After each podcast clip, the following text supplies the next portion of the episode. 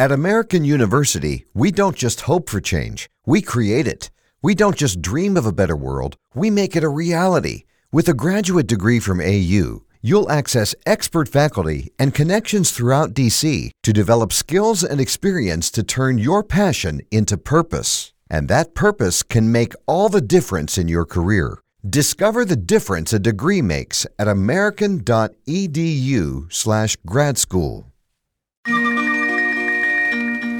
एक radio dot com प्रस्तुत करते हैं। टेल्स ऑफ़ पंचतंत्र पंचतंत्र की कहानियाँ। झूठी शान। एक जंगल में पहाड़ की चोटी पर एक किला बना था। किले के एक कोने के साथ बाहर की ओर एक ऊँचा विशाल देवदार का पेड़ था। किले में उस राज्य की सेना की एक टुकड़ी तैनात थी।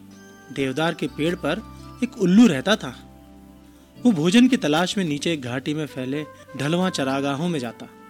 चरागाहों की लंबी घास व झाड़ियों में कई छोटे मोटे जीव व कीट पतंगे मिलते, जिन्हें उल्लू भोजन बनाता। निकट ही एक बड़ी झील थी, जिसमें हंसों का निवास था। उल्लू पेड़ पर बैठा झील को निहारा करता, उसे हंसों का तैरना और उड़ना मंत्र मुग्ध करता।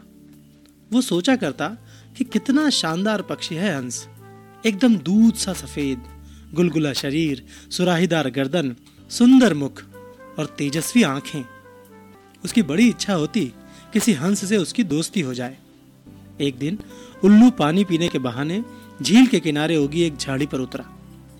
निकट ही एक बहुत शालीन व सौम्य हंस पानी में तैर रहा था। हंस तैरता हुआ झाड़ी के निकट आया।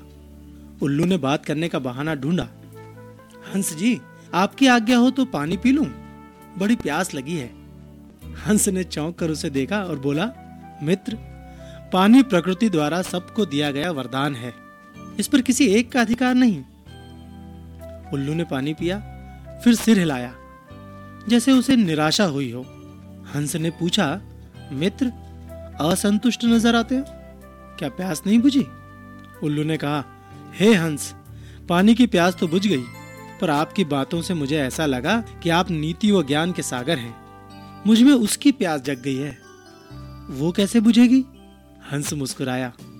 मित्र, आप कभी भी यहाँ आ सकते हैं। हम बातें करेंगे। इस प्रकार मैं जो जानता हूँ, वो आपका हो जाएगा और मैं भी आपसे कुछ सीखूँगा। इसके बाद हंस और उल्लू रोज मिलने लगे। एक दिन हंस ने उल्लू को बता दिया कि वो वास्तव में हंसों का राजा हंसराज है। अपना असली परिचय देने के बाद हंस अपने मित्र को निमंत्रण देकर अपने घर ले गया। शाही ठाट थे। खाने के लिए कमल और नरगिस के फूलों के व्यंजन परोसे गए और जाने क्या क्या दुर्लभ खाद्य थे। उल्लू को पता ही नहीं लगा। बाद में सौंफ इलायची की जगह मोती पेश किए गए। उल्लू दंग रह गया।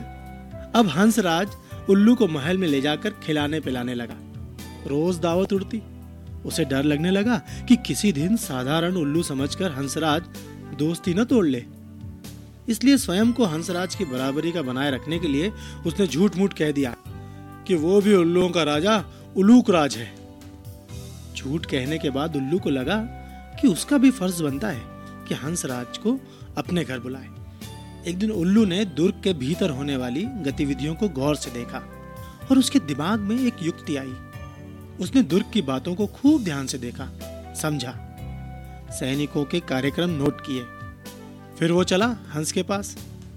जब वो झील पर पहुँचा, तब हंसराज कुछ हंसनियों के साथ जल में तैर रहा था। उल्लू को देखते ही हंस बोला, मित्र, आप इस समय?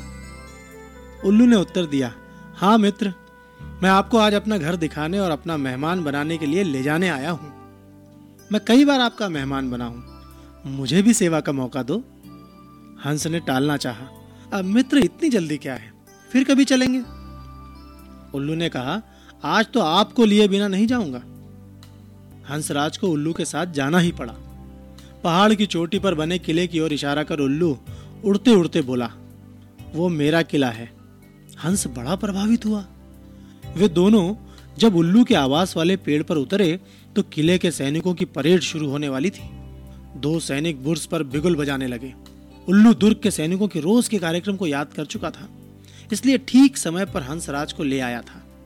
उल्लू बोला, देखो मित्र, आपके स्वागत में मेरे सैनिक बिगुल बजा रहे हैं। उसके बाद मेरी सेना परेड और सलामी देकर आपको सम्मानित करेगी।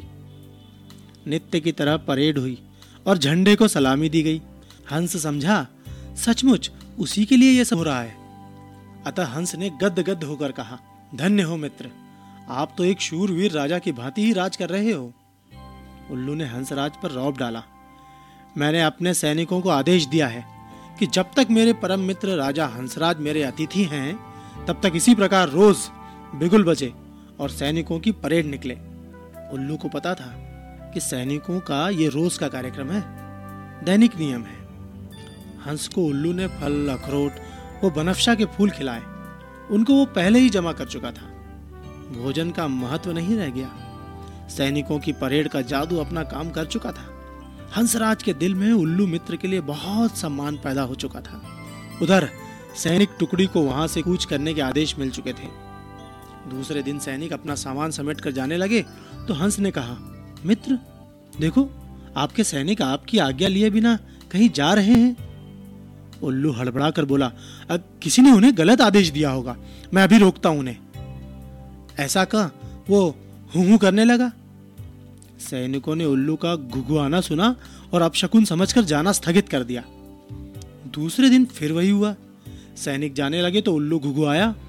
सैनिकों के नायक ने क्रोधित होकर सैनिकों को मनहूस उल्लू को तीर मारने का आदेश दिया। एक सैनिक ने तीर छोड़ा। तीर उल्लू के बगल में बैठे हंस को लगा। वो तीर खाकर नीचे गिरा। वो फड़फड़ाकर मर गया। उल्लू उसकी लाश के पास शोकाकुल होकर विलाप करने लगा। हाय, मैंने अपनी झूठी शान के चक्कर में अपना परम मित्र खो दिया। धिक्कार है मुझे। उल्लू को आसपास की खबर से बेसुध होकर रोते देखकर एक सियार उस पर झपटा और उसका काम तमाम कर दिया। इस कहानी से हमें सीख मिलती है कि झूठी शान बहुत महँगी पड़ती है। कभी भी छूटी शान के चक्कर में मत पड़ो। एक रेडियो।